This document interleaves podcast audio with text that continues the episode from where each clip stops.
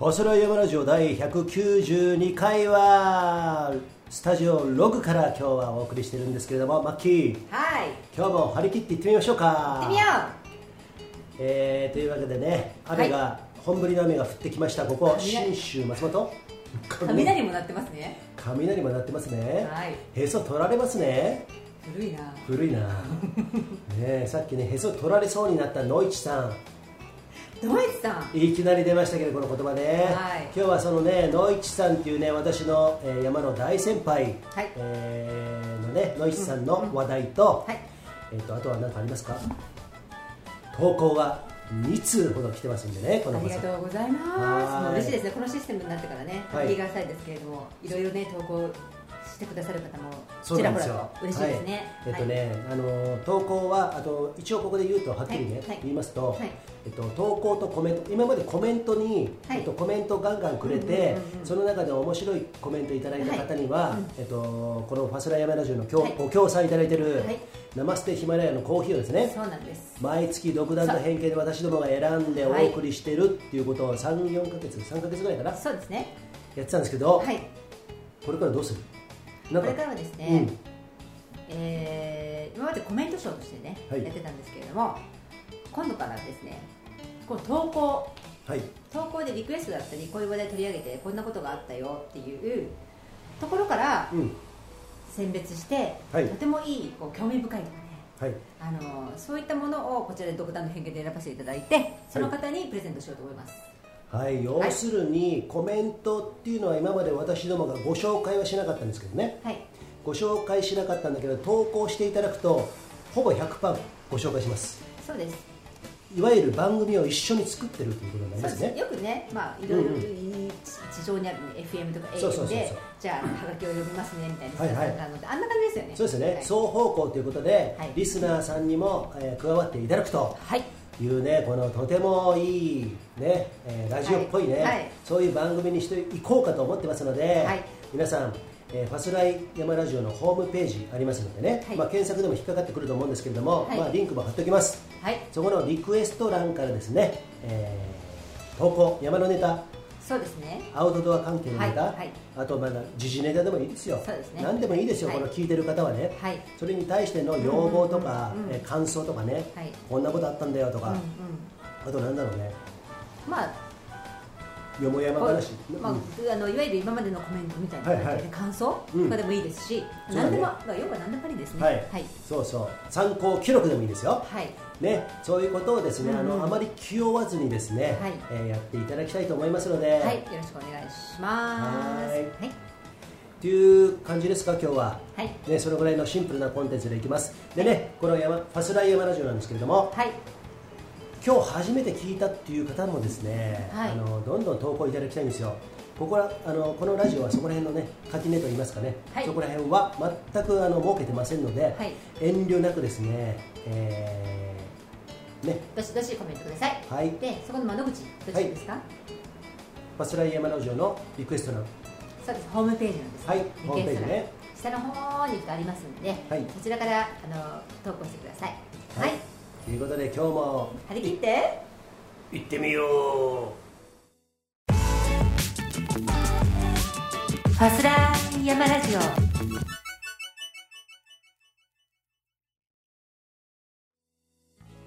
さて始まりました。かぶりました。はい。でこのファスラー山ラジオはさまざまなご協賛をいただいております、その一つが長野県長町にあるスキーヤーオンリーのスキーリゾートグランシュ高山スキーリゾートさん。お世話になってますね。はい林さん。えっ、と来期はいろいろやっていきたいと思いますので今後ともよろしくお願いします。はい。はいでね最近ちょっとねあのビッグニュースというか、まあ、お。自分たちにとってはグランシュ高山といえば、はい。私がねもう10年以上前からかわかわ関わってるはい。美しが原トレイルランドウォー。クイン長川。美しが原。ね。イエトレイルラン。ートレイランレースレースなんですけど私ねそこのコースディレクターやってるんですけどもね。はい。それがですねまあ毎年夏にやってたんですけれども昨年は潰れたなしになった。でも今年はねはい10月16日土曜日にお開催するということで決まっております。開催決定です皆さん。ねはい。コース作んなきゃいけないよ。あ。大変だね。大丈夫かな友人。まあマッキーにもねいろいろ手伝っていただきましてですね。そうなんです。今年はね演出面をちょっと強化したいなと思ってますんで、はい。そういう意味でパスライがそこら辺に関わっていきたいなと思ってますそれがね企画が通るか通らないかちょっと分かんない正直なるほど、うん。じゃあ、うん。き企画が？うん。それね皆さんすべてここで明言できないんですけども、はい。企画が通った暁には今までのはい美しが原とはまた違ったスタイルのレースが体験できるということです、うん。はい。もうね、あのなんかもう、なんていうのかな、普通に通りいっぺんにこなした MC とかもそういうのなくして、はい。で音楽も適当に流してるようなことはもうなくしてですね、はいまあ、そこら辺が一体感となって、あはい。の皆さんが会場で一体になれるようなのを楽し,、うんうんうん。楽しめるような、うんうん感動できるような、はい。スタートの時にはゾクゾクするような、鼓舞するような、はい。そういうところまでね、はい。あのファスライドでちょっと担っていきたいなと。いいですね。な PA とか DJ とか、は MC を担い。たいんだよね、はいそこをさ意外とさずーっと俺あのリクエストっていうか提案してたんだけど意外とね。もう後回しなんですよねなるほど本部にですねそ提案してるんですけどもそうなんですよ。なかなかううん。後回しにされてしまうと、うん。だまあね小学生は日本はね、うんうん。こういうレースとかってそういううん。演出部分だったり MC のことだったりっていうのはね大体後回しにされるもんですから。そうなんですよね、はい。はい。うんまあ、これ変わっていくと思いますよ。風の時代なんで、ね。風の時代ね、そしてトレイルランレースも今、えーいろいろありましたけれども、はい。いっぱいねはい。まあなくなっていくレースもあるかなと。そうですね、うんうん。はい。まあそういったことではいもしその企画が通ったならば、はい。皆さん新しいスタイルの美しが原が見れるかも。ね。見れないかも見れるかも。早かったね今ねちょっとね。早かった。はい、ということで今日はね、若干やり慣れないことをやっててマッキーも俺も若干ちょっと疲れ気味なんですけれどもそれは何でですか？今日はですね冒頭にお話しした野市さん。野内さん。はい来ていただいて野市さんという方は、はい。私は2回目津田池の MC スキーモーレースの2回目、あのレースのそあ初見した後に、はい。えっと今日2回目だったんですけど、うん。実は家具職人さん。で家具職人うんさんでまあ木工ね。ご本人が言ってらっしゃったんですよ、うん。うん。であのユージンさんのログハウスうん。の、うん。えっと、一部補修？では補修でもないな新たにうんちょっと加工してもらうと壁にね、そうそうまあ、あるあることがあって。でそれの、えっと工事うんをするのにちょっとお手伝いをねさせていただいたというところなんですけども、はい。やっぱりさすがにやれないやり慣れないというか初めてのことなんで、うん。どうしようああしようこうだああだみたいな感じになったんですけども今日ね、うん。もう基本的にあのほらウッドデッキのうんなんちゃらあったでしょ？このファスライログハウスね。そうそうそうそう、うん。あのちょっと塗ったりやうんうんったり補修するところ、まあ、ああいうのをお手伝いさせていただいた時にも感じたんですけども、うん。好きですねやっぱりこれ。ああ、はい。やっぱ好きなんだね。好きですね。はい。マッキーねすげえ2日間かけてねこれねやってくれたんですよ。ウッドデッキ抜きね。うんうんうん。あの削るところからね、古いあの塗装塗料を剥いで、そうそうそう。それで下地あの横の細かいところ塗ってそうだね。グラインダーかけて。グラインダーかけて。結構皆さんね広いウッドデッキなんですよね。すっごい結構大変だよ。全部で多分ね20メートル以上あるんこれね。そうだね。25メートルぐらいもっとか。あ何が？全全然全長？そう。もっとあるよ。そっか。うそのぐらいあって幅がね多ん分50メートルぐらいそんなにはないよ。ないかな。そんなにはないよ。で幅が1.5メートルぐらいあるじゃん。うん。だね。ね軽トラトレールぐらいあるじゃん。うん。でそ外側もやんなきゃいけないしそうだね。結構大変だし。いろいろね、まあうんまあ、そういったことがあったんですけども、うん。その作業を、えっと、壁をですねこれ今度はお部屋の中のね壁をちょっとやって加工してもらうので今日は、うん。そうなんですよ。賞味4時間ぐらい。賞味4時間？4時間？うん。あそっか。そう。でねあの私はその前にねあのとある仕事の研修をねズームミーティングやってたんでね、はい。えー気づかれと言いますかね結構頭使ったんで、今日は。あのそういう意味ではでマッキーねこういうね DIY 系得意、ねはい、ウッドデッキもやった、うんうん。でも今日ビスもんだけど。ビスはね初めてで、うんうん。あのービスってドリル電動ドリルでガーってやるんだけどそう。うん。まああれ初めてだったんで、ねうんうん。コツが分かんなくて、うん。それを私がやるよりはみんながやった方が早いと思って、うん。私は自分の仕事をさせていただきました、リモートのそそこはあの離脱すること風のごとしで火のごとしだねいや効率第一そうだね。第一なんでね、うん。はいはい。まあそんなんで出来上がりましたね。はい。出来上がりましたよ、よかったですよ。まあ目隠しなんですよ。はっきり言うとね、うん。壁に穴が開いてたんで長いあの穴がね穴って横にねなんかほら通気口みたいな。なんか開いちゃったみたいな感じだけどさそうそう。あのあそうじゃなくて初めからあうんそうあの通気口だからか風を空気を家ログの全体に回すための加工した窓があったんです、空調のためのね。そう。うん。それが2箇所中細いのがあってそれをあの埋め埋めましょうと木でね、そうそうその加工がちょっと大変でさ外からパンパンと両側から塞ぐだけじゃなくてさ中にも骨組みみたいなもの、うん。ちゃんとさその落ちてこないようにとかさ、うんあの木の重みで、うん。まあちょっと表現力がないんでね、まあ、そういうふうな説明になっちゃうんですけど。でそれさ窓がさ、うん。高いところにあるわけさ。そうですよ。そう。2メーター50ぐらい2メーター50もっとあるね。3メートルぐらいあるんじゃない3メートル近くの上のところにあるんですよ、で、うん。えーとね、脚立が届かない。一番上に立ってもそでどうしたかというともう無理やりね、うん。3人がかりで。裏にも回ってねいろいろやったんですけれども。まあ、そんなことをして野内さんに、はい。あ野内さん野内さんって言ってるけどはい。ユージンさんはい。慣れ初めは？なれそめはですね、はい。私があのまだね、えっと、2009年ぐらいかな。はい。9年ぐらいに北アルプス体当たり広報部長っていうねネーミングで、はい。いろいろあの北体当たりで北アルプスをあのいろんな登山をやってたんですよね、やろうとしてたんですよね、まあやってたんだけども、その中であのバックカントリーマウンテンクラブっていうクラブをあのとある某登山ショップと一緒に作って、はい。私がそこの副会長みたいなやつではい。そこで、えー熟練の方たちがいっぱい入ってきてくれたんですよ、うん山岳会辞めたような方とか、はい。エキスパートとかね、はい。その中にノイッちゃんいました、おおなるほど、うん。もう大先輩ですよ。2009年ってことは12年前ですね。12年前になるね、はい。でノイッちゃんといえばそのお天正岳とかの厳冬期のドキュメンタリー番組のリーダーやったりとかね。そのぐらいの冬山のね、えーのはい。リーダーをやってるのを、うん。えードキュメンタリー番組にしてもらったやつとかの、えーいうそういう人物なんですよね。あということは野内さんは、うん。先ほどご紹介した家具職人さんでもあり山のエキスパートでもあるんですね、そういうことですね。おヤバスキーもやれば、えー山岳ガイドもね最近もやると、ーはい、なので、大木沢とかね七倉とかね、うん。えー針の木とかあそこら辺の、えー登山口に、えーいるね係の人いるじゃないですか。そうですね。夏になるとね気をつけてよみたいなね、はい。そういうところにもしかしたらいるかも、いないかも。いるかも えー ということなんですけどもそんなのいっちゃんとの思い出話はですねたくさんありますんで今日はね、はい。そんな話もちょっとしたいのかなと。したいのかなって俺か。お前だよ。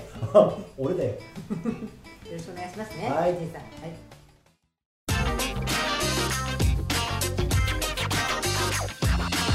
文林です。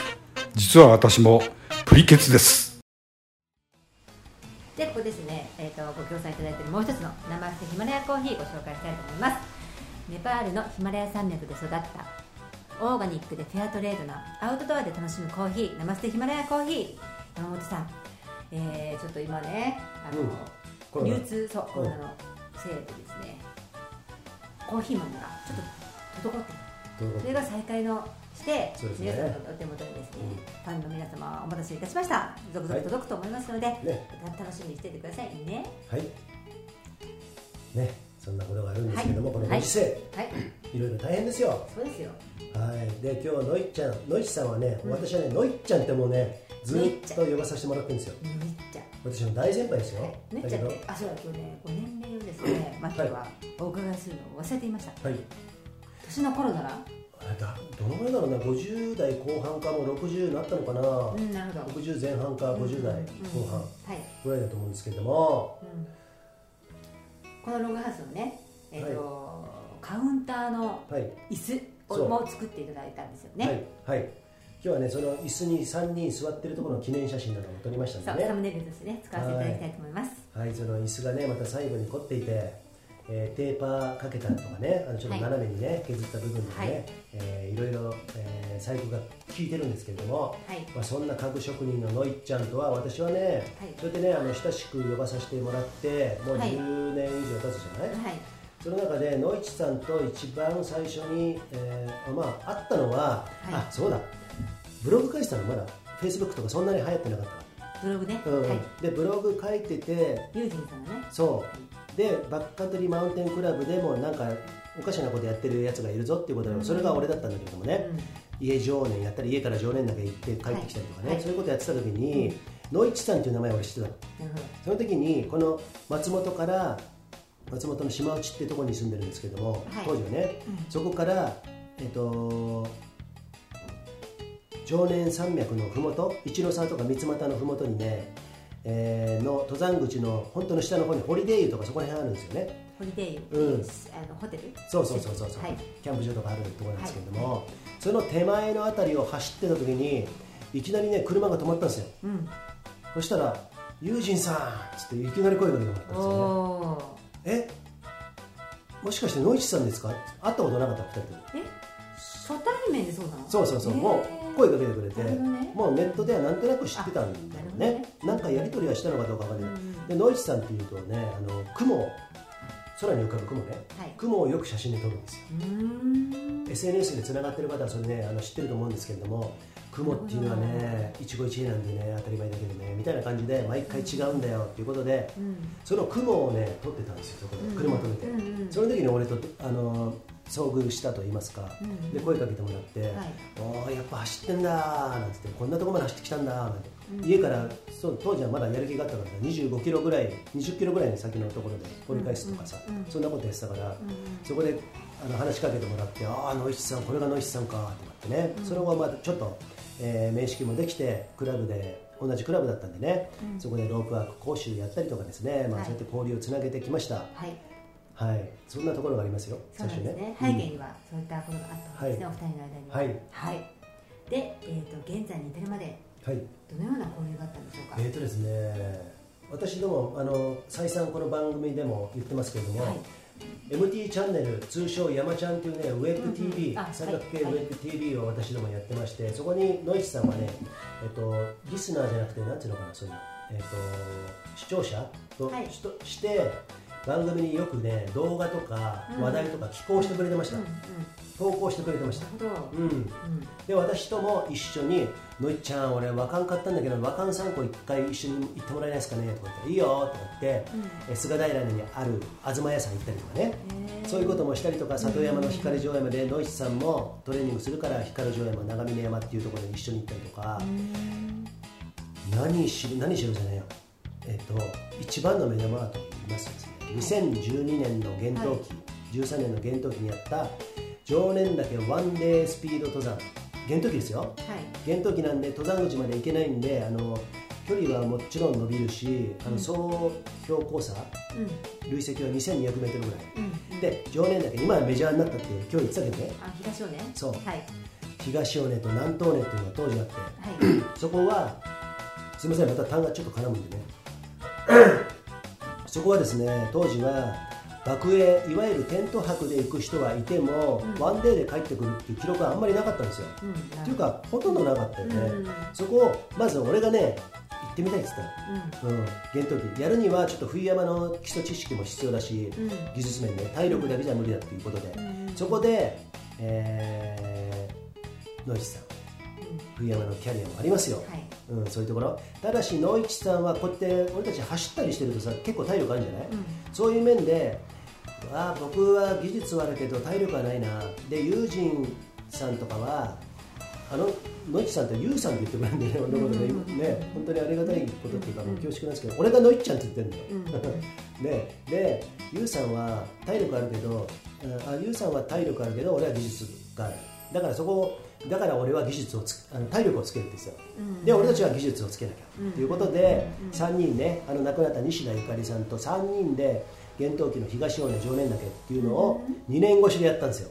なるほど。2年越しね。2年越し、うん。尾根をスキーで行ったりスノーシューで行ったりとかね、うん。もう本当にもういろいろ試行錯誤しながら一回そのね思想に行くだけで思想っていうかね、えっと、下見に行くだけでやっぱりね8時間から10時間ぐらいかかるんですよ、なるほどうねん、そういうのを懲りずに2シーズンかけてやってその勝負かけたのが2013年の2月14日。うん。そこで厳冬期の東尾根はい達成しましたね。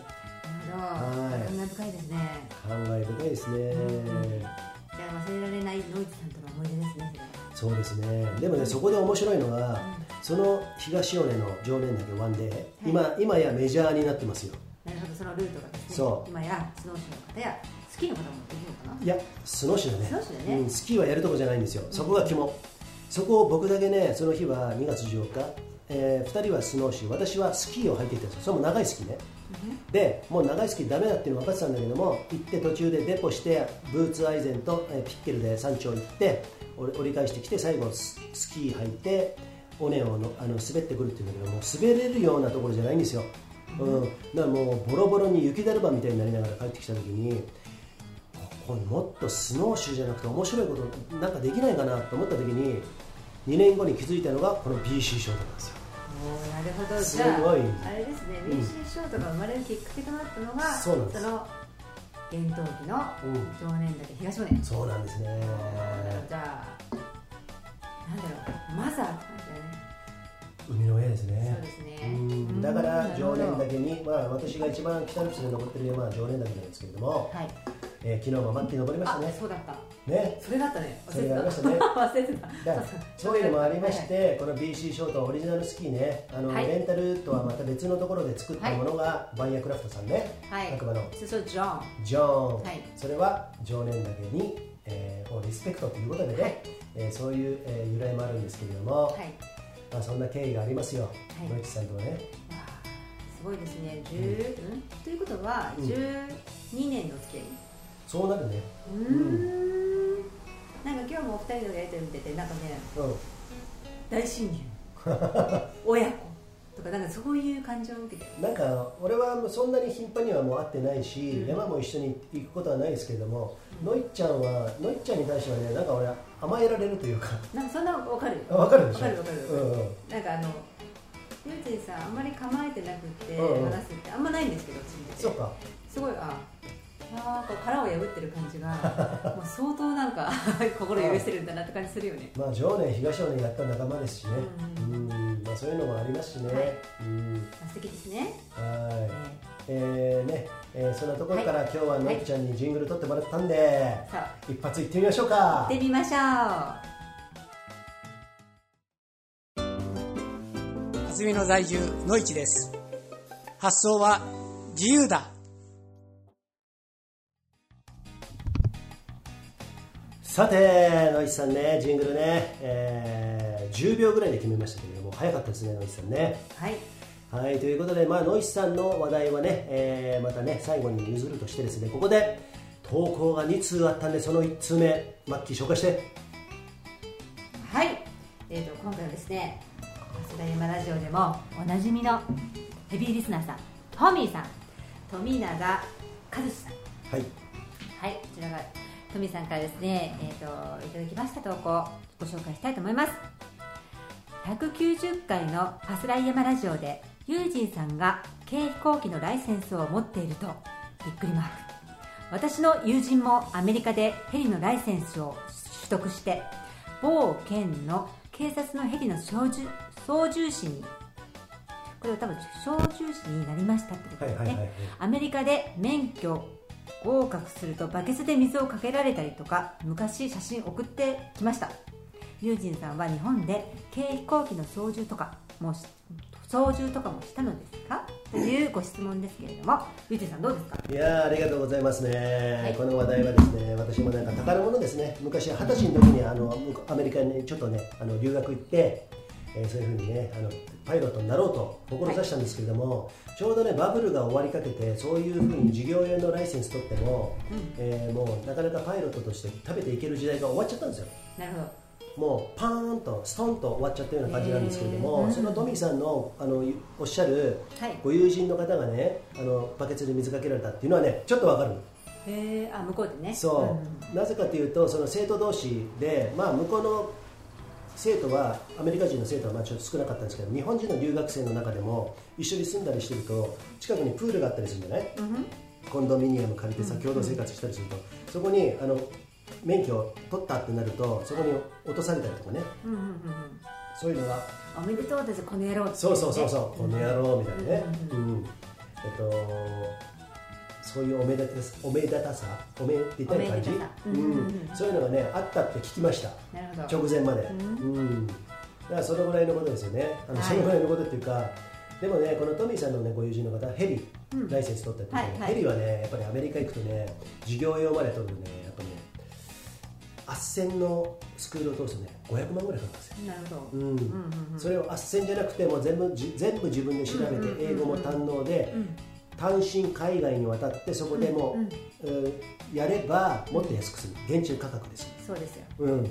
そういうことなのね、うん。で俺も最初ね事業用ライセンス取ろうかと思って、うん。えっとまあ、そんな500万なんて二十歳ぐらいでないじゃないですか。はい。で親父にちょっとローン組んでくんねえかなっつって。うん。あの出世返し出世返しだっけなんだっそうだね。け、うんうん。でやるよっつって「おじゃあいいぞ」っつったけど親父全然ローン取んなくてですね。うんなるほど。ダメじゃねえかよ親父みたいなね、うんもう早々にお前ら独立しろって言ってる意味がなんとなく分かってきてですね、こっちも独立するのをねやむを得ずねもうあの何も言わずあのね。うんうん。なんつうんだっけそれなちょっと忘れたけど、うん。えっといやおうなしに独立させられたみたいなところがあったんで、はいはい。あの自分で200万貯めてね、はい。えーまず軽飛行機からライセンス取ったんですけども、はい。まあ、そういう経緯がありますよ、うん。で、まあ、日本ではねあの書き換えがちょっとね失敗してあの無線の免許をちゃんと取らなきゃいけないとかね、いろいろあるんで、うん。うんそこから、えー乗らないままもう30年近く住む。あらま住みましたそうですね。今49歳なのでね。そうですね。なのでまたこれからねファスライで乗れるのか乗れないのかも友人さん次第そうですね。これはファスライプロジェクト次第っていうところもありますけれども。あそうですね。はい。はい。まあ、そういうところもね末期ね北米大陸で。それもしかしたら空から中継っていうそうですよ。あるかも。そないかも。ででもさその時の、えーラジオ番組はね、はい。特別特別の回として、はい。ファスライエアあファスライエアー乗りますか。ーファスライエアーですよ。ついに。うん。空中に行く。そうですよ、はい、飛んでるやつらがついに空中にそういうことですね、はい。ですね。そんなこともあるかもしれません。トミーさんね、はい。えーありがとうございましたね。どうもありがとうございます、はい。またよろしくお願いします。はい。はい。さてはい。ご紹介いってみましょうか、はい、行きましょうか。メイドインジャパン。リカバリーサンダル。はい。国産ブランドレイグ RIG 栗原さんありがとうございます私どもが主催するそして MC もするランビア長川8月の最終週の土日にありますけれども、ありますね。そこでもご協賛いただけるということで、わあありがとうございます。はい。嬉しいですね。はい、そういう時にね、皆さんランビアゆあの皆さんお誘い合わせの上お一人でも構いませんのでぜひ参加してくださいね。そうなんです、はい。これはですね皆さんねマスライラジオとマスライのプロジェクトと同じはい。参加型皆さんで作るイベントなんですね、うん。こうしてください。ああしてください。まあ最低限の大人のとしてのルールマナーというのがありますけれどももう自由にそやっていただける。ううん。もうこれ「With ファミリーキャンプ」っていうサブタイトルがついてるんで、うん。あの家族皆さんで来ていただいて楽しめるイベントになっておりますので、ぜひ皆皆さんご参加ください、はい。もうエントリー始まってます。いい申し込みです。はい。はいてなわけでございまして。というわけでございまして、次何言ってみようか。さっきさあ。昨日常年行ったねっていう。あそうだ常年行ってきました。ジョーン常年行ってきました。石の沢から。一ノ沢から行ってね、はい。はい。でまあ、山頂から行って、まあ、ちょっとちょこちょこと,、えー、とルートを変えつつですね。はい。設計もいくつか超えつつですね。そうですね。まあ、その時に今日はねあんまり大きな声では言えないんですけれどもかといって言わないで通り過ぎるのはどうかなと思うんで、マスライ的には言わないってことはありえない。そうですよね。はい、でいくつかの設計を超えました。はいはい。で装備といえば、まあ、トレランシューズね。はい。トレランシューズと、はい。えー割とその薄めの手袋。っはい。ていう。あとはまあ防寒具は持ってましたよね。はい。うんうん。まあ、そこら辺はね抜かりはないんですけれども、はい。えーそういうところで、まあ、設計がまあ一つ二つだったらまああるのかなと思ったんだけど計何本あった？7つ。7つ。7本こなしましたよね。7本の説教ですね、うん。横に横切って。そうですね。いくわけなんですけれどもそう。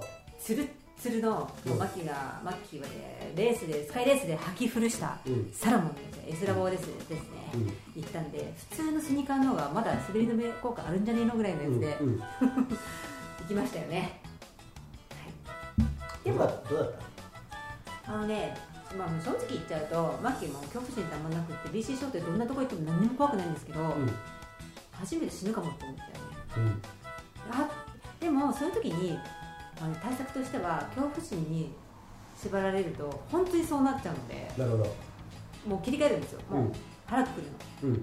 まあその時はその時だ。って思うとね、すごい力が抜けてねうん。冷静になれるんですよ、うんうん。だそうするとユージさんが作ってくれたステップうん。キックで入れてくれたステップ、うん。まあでも入ったんだよね、うん。思ったより雪が柔らかくて、そうなんですよ。そこはねポイントね、うん。一つの。それでそれを足がかりに私がその後ユージンさんもついてってうん。足入れて渡りきれるっうんていうのを7回やったんですけどね、うん。まあまあまあまあまあ緊張といろんな手が冷たいとかあったんですけど、うんうん。もうこなせてよかったなと思いますね。そうですね、はい、いい経験になりました。最後設計が終わったの終わったのを見た時には私は本当ほっとしましたし、ね。うん、かといって選択肢選択肢としては、えっと、戻る選択肢はもうなかったですよね。うん。なぜかというとキックステップが入ったからうん、キックステップが入ったんで,、えーで十分な、えー足場ができたんで、はい。あこれならいけるだろうと。私ねもう実はね8年9年ぐらい前にそうだな3 4センチぐらいしか走あの入らないちょっと固めの設計を2本超えたことがあってトレランシューズでね。で、で手はもう本当軍手みたいなやつ手袋。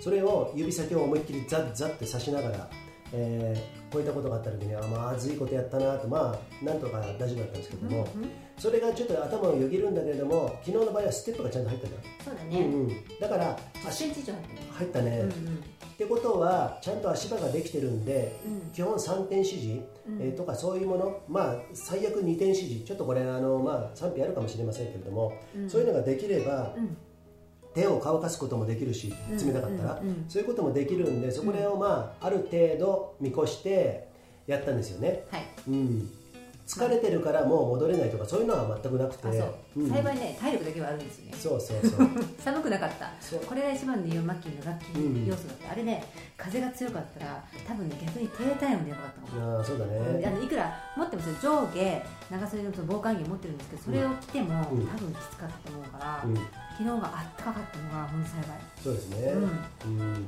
ああいう近場の山でさ、うん。北アルプス常年岳って言えばやっぱり2857メートルありますし、はい。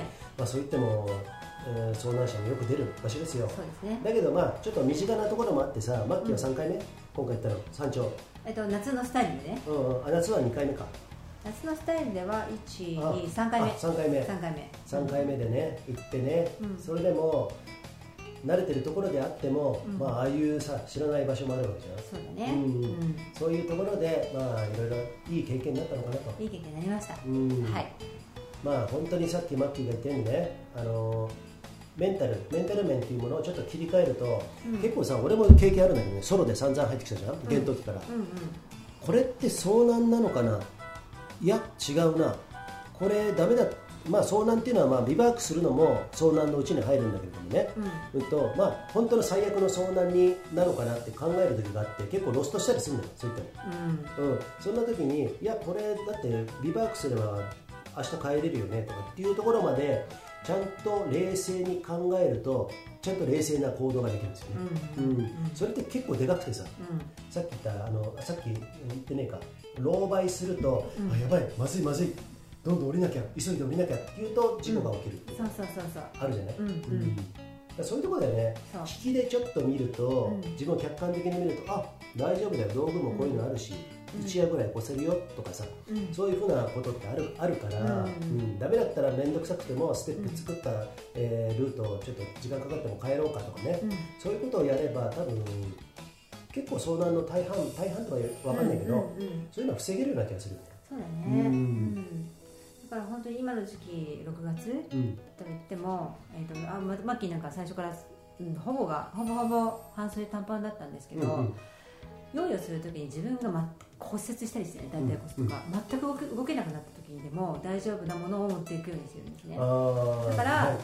最最終最後あのどうにか体温だけを保持できてうん。あのそうすれば命がつながるじゃない、うん。お空腹なんか身をつびたら睡眠とか、うん。うん。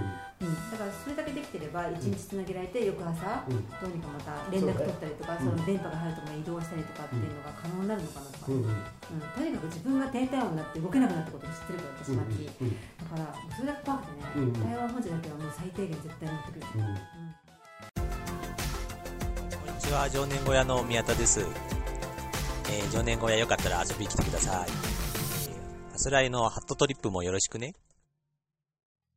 それはもう皆さんね山の初心者の方とかねまだそういう経験ご経験ない方、えー、という方がいましたらぜひ参考にしていただきたいんですけれども、はい。まあ、私たちのこのレベルでね、えー体感したことを、うんうん今シェアしてるんですけれども、はいえー、とそこすごく大事でさうん。動けなくなった時、うん。動いてる間はほとんど夏山特に、うんそう。う、ん、夏山は結構そこら辺に油断が生まれる、そうなの。うん。油断怖いね。うん、だからこういうさファストライトなスタイルで俺もいろんな登山をやってきましたけれどもその中でも夏ソロで行って、えっと、結構それも僻地僻地じゃなくなくなくてもかな、まあ、そういう時のことを考えてライトダウン持っていくとかね、うんあと防寒着据えると、短パンで行ってもちょっと長くなる時とかそういうことを考えると、やっぱりちょっと長長ズボン的なもの、そうだね。うん、ないしは据えると、うん。ないしはそのサバイバルシートとか、うん。その動けなくなった時にたいあの寒さをしのげるかどうか。そう。それはね大きいもう直結するよねそうです寒さね命のうん、脅かされるのね。そうですね。そういうことをこのファストライトのスタイルの人はね、ぜひご参考に。そう。より敏感にさんね意識してほしいと思いますね。ですね。ということで、まあ、マッキーもまた一つ経験値を積んだということで、それでもね、てれドラクエごめんね。レベルアップ。シャキーンだっけ？勇者マキはレベルアップした。そうだねはいスライムベスは、まあ、忘れちゃってる。まあそう言ってもねマッキーね、はい意外とねそこの切り替えるまでのところを昨日事細かに見てたんですけれども、はい。やっぱりね最初はね口にしてましたよ。ちょっと私、怖いかもとかね、うん。ちょっとやばいかもっていう私ね我慢しないようにしてるから、うん。うん。怖い時は怖いっていうの。で、汗我慢しない。やばいかも。私の技量値やばいかも。で言うんですそうすると、ものすごい楽になりますよ皆さん。はい。すごい楽になる。そうそうそうそうそれをねあのそれはマッキー心得てる。それをね私どももねあの遭難者、えー亡くした大事な人と人を亡くしていろんなことをね遭難に関することをいろいろリスクとかあーハザード、えーはい。学んだ時にやっぱそこなんですよ、複数で行く時は相手にそれが言えるか言えないか、い。大丈夫よって言って無理して無理して無理して最後にドーンとうん。爆発してしまって悪い方にね、うん。それが、えー結構ねヒューマンエラーと言いますかね、はい。そういうことありますんでね、えーそういうところは皆さん参考にしていただきたいなとはい。いうことって結構ねそういった勇気がいるというか全体的な効率がとても上がるんですよ、うんうん。うん上がるというかそのうんうん。リスクヘッジになりますからね、そう。私なんかね東北バンドリップの時に、はい。あの梅ちゃん。はい。このファスライトジングルでもパッとリップでやってくれてる梅ちゃんと,、はいはえっと熊谷久美子さん。えー熊久美さんね。熊久美さんね、えー好きな女性の方と言ったじゃないですか、はい。実はその時にパーティーでの行動と一人での行動は違うよと、うん。うん、で3人での、えー、と目標。4人での目標を定めて、無理をしない、うん。それそれを工程を楽しむ。はい。っていうのを聞いていてああやっぱりそうなんだよなーって思ってからね、うん。余計無理しないでどんどん言うようにした、うん。自分はもうこういう状態だっていう、うん。うん。それもなってしまってからじゃなくてなりそうだっていう段階で言った方がいいなって思いましたよね、それはねなかなかさ個人差はあるかもしれないけれどもうん。なかなか言いづらい時があったりするのよ。うん。それをだからマッキーはね偉いと思うよね。常年だけのさあのスティープ滑りに行こうか。うんうん。急斜面ね。うん。この準レギュラーの大谷さんと3あそうだ。人で。ドラえもん事件でね。そうドラえもん事件あれ事件なのかよ 事件だよ。えっと 忘れた。違う。あのさあうん。のっこしからね山小屋のところからじゃあ上行って滑りに行くかっつって、うんうん。歩みを再びねスタートした時に、23分かなマッキーが飛ばされたんだよねちょっとね。そう風風が強くてですね、体ごと結構重いのショット BC ショットだからさ、真横にポーンって横にねずれた体が。ポーンって。ねポーンって体がずれて 後ろにさなんだっけタクシーがさ、うマッキー横にずれたって言ったぐらいすごかったのねそうね。でこれちょっとあの低体温症になってねこれから山頂まで歩く200メートルぐらいあそこからそうだね。残しの,、うん。あの小屋からね、うん。これ耐えられないだろうなと思って、ね。そう。でたどり着けたとしても、うん。もしあの山頂でうん。本当に動けなくなった時に、迷惑をかけるうん。リスクを考えたら今やめようっていう方が全然いいよね、そうだね。うん。だその時もさっき言ったようにね言えたと。言った。すぐ言ったよね、ね。うん、誰よりも一番滑りたかったでしょ？そこ。そうですよ、うんうん。ね、このマッキーはね、う。んもう大変なんですよ。でそういうところもあったんだけれども、はい。ちゃんと言った。うん。言ったから分かった。俺はもう先頭で行こうとしてたじゃない、ううんでえっと、じゃあやめてここら辺で撮影しようかって言ったんですよ、まあ、そういう英断ですよね。でもねその時にねエピソードがありましてねさっきの事件だ。ドラえもん事件じゃあここら辺にするかっつってしょうがねえなじゃあ今日は。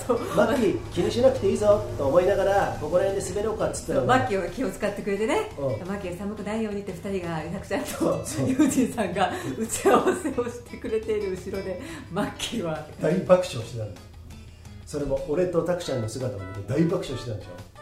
お二人とも真剣にねこの辺だったら大丈夫かなこの辺だったら大丈夫かなって言って話してるんだけど。ロロケハンしてたんですよそう。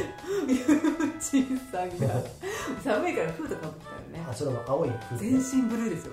下も全身ブルーでフードかぶってるからうん。もうこの人顔が猫じゃないですか。もう実写版ドラえもん。もうね寒って風も吹いてる鼻がちょっと赤いわけ。もうさドラえもんでしか見えなくて ちょっとだけスリムなドラえもんね。そう、ん。で隣に今さ手でくんを巻いたあのちょっと古風なそうそうそう。たくさんがいて。ちょっと大正昭和初期。そうそう最初から昭和昭和初期の登山者とうん。うん。ドラえもんが未知の遭遇みたいな感じ。それがさ常念だけど残しでね。後ろ姿しか見えてないわけでしょ。さあどうしようかって振り返ったらさマッキーさんめちゃくちゃ足をなんかあの固定固定みたいな感じで片足だけだんだんだんだん地面に叩きつけながら爆笑してるんですよいやその模様は、えー大谷武さんのお友達の方はぜひとも彼のフェイスブックの投稿を遡っていただけると見れるので 気になる方はチェックしてください。もうさあれはねもう気が抜けたよね。マッキー大丈夫かって思いながらさ寒いとか言ってたよね、うん、でじゃあここら辺にやるかって後ろ振り向いた振り向いたらさ俺たちの方で爆笑してるんですよそれも特に俺でしょ。ねドラえもんかつてないぜあれはね相当過去一に笑ったよねうん。なんかそうだな。そんなことがありました、うん。はい。なんでこんな話になったんだっけ？えっ、ー、と常常年だけじゃなくて何でしたっけ？まあ常年だけあたり。そうだね。まあそんな感じでいいですか？あそうだ。え行ってきてその説教7つ超えてっていう作業をして、かわいい。うちにはですねこのログスタジオログにはですね2匹のかわいい2匹のウニとユメがいて今ユニユニユニってあの混ざってんじゃねえよ大体混ざるそう。ゆめちゃん。ユメゆめちゃんおいでゆめちゃん。ユメね俺のこと苦手なんです。よそう。がゆめちゃんにもあてマッキーのこと好きで。あ本当？さっき寄っていったもんね。そう。ウニは？ウニウニちゃんなんかさ体すり寄せてくれるあ本当？って言ってくれる本そう。そうなんだね。うん。だからマッキーに大の猫好きであそうか。猫をずーっとちっちゃい時から飼ってるんでね。ほ多分分かってくれてるのかな。うそうだね。猫ってそこら辺察知するのはまじあの間違いないと思う。ようん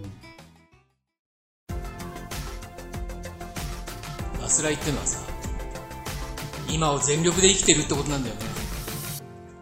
大谷拓也でした。あすみませんね。そうはい。登場。はい。さて。さてここで投稿第2弾。投稿第2弾ですね。はい。嬉しい投稿ありましたよ、はい。このちょっとダミってる私の声でよろしいですか？いいと思いますよ。いいと思いますね。直々にその彼からメッセージがあったじゃないですかそうなんです、はい。えーその彼とは北陸バントリップに呼んでいただいた、い。よし。イエイ。エーイ。題名がですね BC ショート白山。白山ってあの北陸にあるねあの大きな山なんですよ、はい。行ったことないんだけれどもでも大きな山で今でもスキーできるところは高山であるし、すごいあの一つの3階であるんですよね、単独校とかじゃないんですよね。はい、ちょっとご紹介しますよ。ーイお願いします念願の白山での BC ショート投入をはしゃ果たしてきました。感じだけどね。ルート石川県側の別当出会い登山口 1230m から山頂御前峰御前峰なのかな？2702m まで登山登山道歩き山頂から雪をつないで 2100m まで滑降。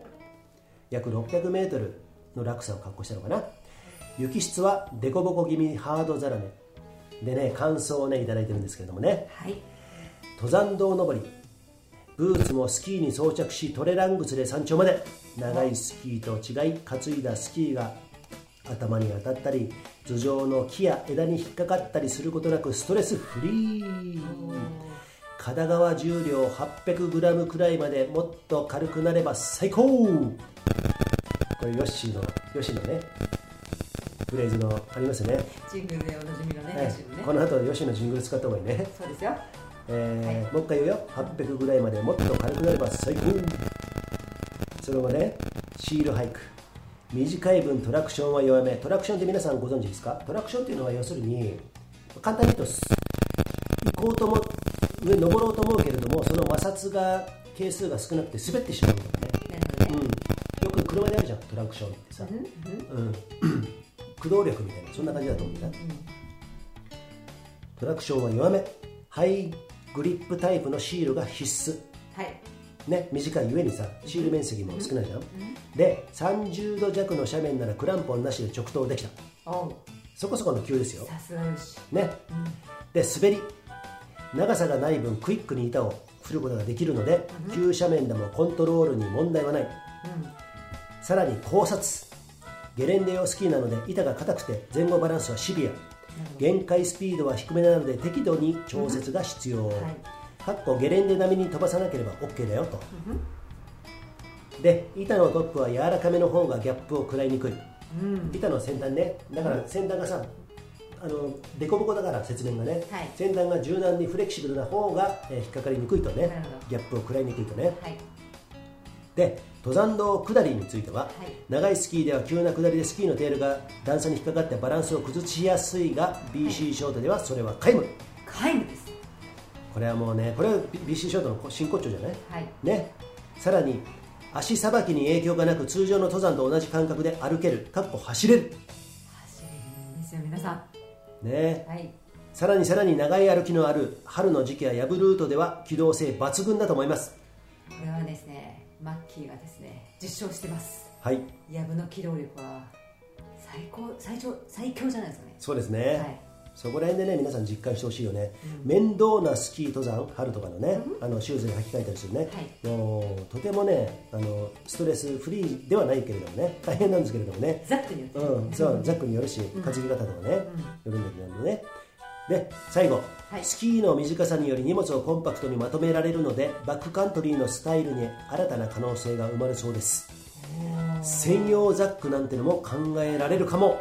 私これね、うん。すいませんあの読んだんですけど時にこれね、オリジナルで作っちゃわないと思って、ねどっかメーカーにさ、うん。思ったよいやいいよ、ねだってさ何を作るっていうのが問題じゃん？BC ショート専用？うん。っていうのはねやっぱねいると思う。いやいるよね、うん。で BC そうそうそう。いろんな道具っていっぱいあるじゃん、うん。発明されたじゃん。これが必要だっていうことで、だけど何が一番必要かっていうと、こういうのが必要なんだよっていうところが一番必要じゃん。そうそうそうでうん。2人とも、えー、と別途出会いみたいになりましたね。出会い頭みたいになりましたけれども。だから結局そうだよこれが必要。エラーから生まれるじゃん大体さ。面白かったね今の。猫。す あ猫あ俺猫なんですか？ああのはえっ、と初めて会った猫。ゆめちゃんみたいな感 夢ずっと見てるしねあそこでね。えっとそういうこと。だからじすごいねよしね。そのうん情報ソースといいますかね、うんそういうニーズっていうものが一番必要だから道具って出来上がるんだ。うんそういうことなんだよ、うん。だからあのスキーだって作ったじゃん私も。そうそういうことですよ、そうん、でね最後に結びとしてですね、はい。BC ショートは使う時期や状況を見極めることが必要だと思いますがドパウでは厳しい。かっこかっこドパウでは厳しい。ドパウダーねあの柔らかいパウダースキーねはい。沈んでしまうからね、短いんでね、はい。はい。えーかっこ閉じ。これはスキー界の新たな発明です。未経験の方にはぜひおすすめします。ピースマークさあどうですかマッキーここまで言ってもらって、うん。皆さん、うん。これだけのね、なんていうの？はい。フィードバックじゃないな。なんていうのかなこういうこういうなんていうの？えー、ともう自分が BC ショートも本当にたず楽しんでてその良さを伝えようとしていやもうさくれてるよね、うん。あちらのこちら側でね、う BC ショートを普及させよう、うん。素晴らしさ素晴らしさを伝えてあげようと思わなかったら、こんなに長文で分析したそうだね、うん、投稿でしてもらえないよね、さらによしはさね腰痛になったら初4月かなんかにあそう。それでもう今シーズンはスキーやめるって言ったのにやってるんですよ。もうそれっだて裏切りじゃないの？そっちかよ。治った途端にやってくれたのが嬉しいってそっちじゃないの？そっちか。そっちか。いやもうやめるって言ったのにさ今シーズン。やってんじゃんっていうね。そこかよ。違うよ。そういう意味じゃないですよ。そうですよ。うん。でよしはうんもともと何？スキー。私はほらあんまりよく知らない、うんうん。いや知ってるよ、うん。知ってるんだけどスキーがすごい上手で経歴も長い、うんうん。3歳からやってるんで。嘘？参戦なの？言ってたじゃあん本当？それかぶりジェットさんじゃなくて？違うよ。あ本当？よしで。あ本当？うん。あのなんか屏風ですね。うん。かぶとうん。越前かぶと越前かぶと行った時にさ下りながらさ話してて「へーって「へーって言ってたじゃん。あ本当？そう。長いんだよ。そんなに長いんだよ。だから30年近いんですよスキー歴。そうですよね。そんなねもうさ滑りもさ、はい。すごいじゃん。うん。でそんな彼が言ってョートこんな風に冷静に分析してね、うん。あれ偏ったほら、うん。なんていうの、うん。ひいき目のコメントじゃなくてさ、うんうん。ちゃんと言ってくれてるじゃん誰あそうですね。もそうですね。それがね嬉しかった、嬉しかったよイエーイうん。うんビッシュシュート最高。もうね 虫はねもう殿堂入りですね。殿堂入り。あのージングルのオリジナリティもそうだし、だってこれねヨーチンさんが考えてこれを言えってね。うん。で一部だけはそうなんですけど、うんうんあれねほぼほぼ吉野オリジナルですよ。じゃあほぼほぼじゃないよ。大体俺が考えた筋書き通りなんだけど最後にイエーイって勝手につけたからあそうなんですそれで吉のものになっちゃった感じ。えじゃああの最高っていうのもそう。あそれは違うでしょ、うん。だからああいうのさ言い回しがさ自分で。あそうだ。ね言い回しはもう全部そうだね。そうそうそうそう普通に棒読みだったらさ、うん。何の普通の文章だけど、うん、うん PC ショートも最高。で PC ショット makes you プリケツの時はなんか興奮してるのが鼻息がかかってるんですよねマイクにね。イエーイ。ですね。最高じゃないですか。よし最高。ね。絶対また突撃。あそうだ。ね。はい。今度アルプス来てほしいですね。そうですね。アルプスね。こっちにも来てもらってですね、うで白さんにも遊びに来てって言ってたから、うん。言ってくれてたんでね、あのーまた来年はねはい。お邪魔しようかなと。思っておりますそのよ前に私どもやるランビアにねぜひ来てね。そうぜひ飛び入れを受けてください。あ飛び蹴りね、はい。えっと、奥さんと一緒に飛び蹴りを受けて ね。娘さんと一緒にね。む娘さん息子さん？娘ちゃんね可愛いよそうだね。で動画送ってきてくれるの可愛いんだようん。その時にもう一回ジングル撮るからね。そう。えっとファーストラインの飛び蹴り成功。イエーイ。てくだイさい。エーイ。ということで。はいここで吉野ジングルそうですどうぞ石川県のよしです。ようこそ北陸バントリップへ。BC ショート最高 !BC ショート makes you ポリケツ Yeah. さあ、はいロッキー今日も足早にやってきましたけれども足早？言ったよね今日は30分収録で言ったら今50分ですよ。でも最近の1時間半に比べたらいいでしょ。短い方だね。ね。うんはい。もうこの辺で今日はね、はい。もうちょっと、勘えー弁してくださいと。今日の、えー ファスラインログスタジオからはい。お送りしてるんですけれども。初ですね。初ですね。あここで撮ったの初だね、はい。そうだね、まあ、工事もあったし、うんうん。えー午前中は研修もあったしはい。マッキーも相変わらずいろんな案件を抱えてましたですね。でもまあ、うん。ほぼほぼ明るい話題なんで。そうだね。はい。はいということです、はい、はい、ということでこの後何かありますか？もう大丈夫ですか？もう大丈夫です。あもう結構スパッときたね。膨らます。もうさドラえもん顔やめなよ。知らねえもん俺。知らねえもんってそっちももんかよみたいなドラえもんでもはい。はい。ね、あのくだらないことを言ってるようにいつも聞こえる聞こえるかも。はい。なんですか？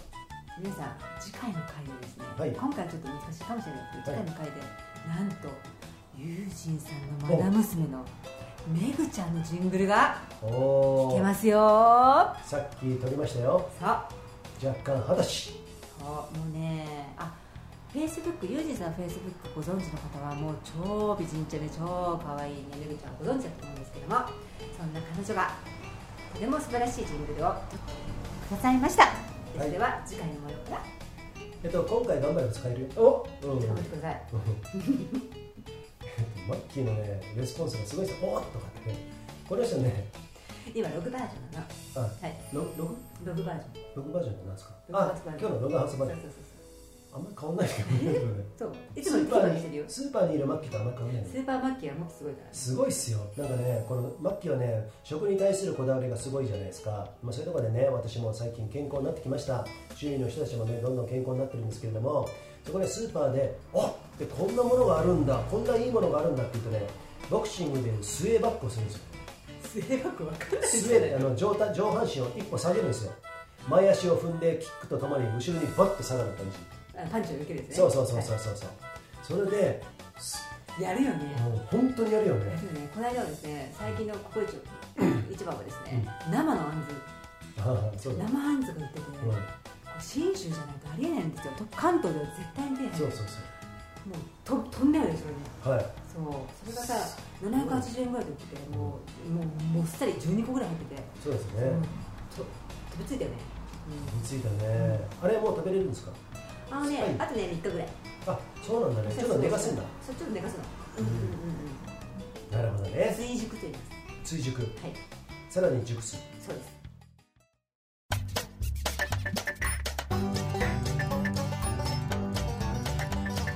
ブルケツおじさん。追いキムチ的なね違まあそんなことで、えー、マッキーのセーバー話はこの辺で、はい。はい、このファスラヤマラジオではですね、さまざまなプラットフォームから配信しております。ヒマラヤはい、ポッドキャストはい、アンカーは Spotifyい、はい、アプリラジオですので、えーダウンロードしていただいて、こちらはですね、えー、とパケットデータ、うん。データ通信のデータ量を、えー、と 消費しない。ですので、えー、と気軽に聞いてくださいね。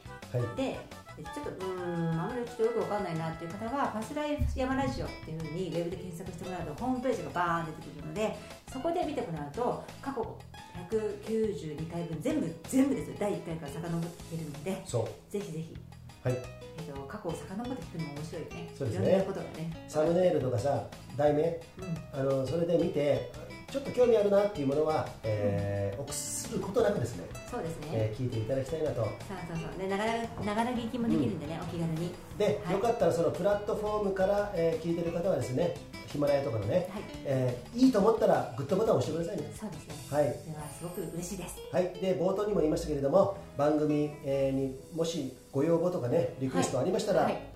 自分の参考の、えーお話でもいいですよはい。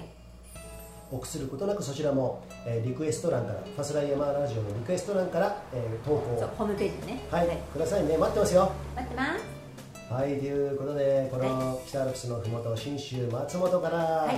ファスライヤマラジオ第192回お送りしました、皆さんいかがだったでしょうか？最近のファスライ長いなと思ってる方もいらっしゃるかと思うんですけどこれからも長いです。お付き合いお願いします。はい。はいということでよろしいですか？いいですよ。はい。じゃあまた次回お会いしましょう。皆さん良い一日をお過ごしください。See ya! See ya! ででん。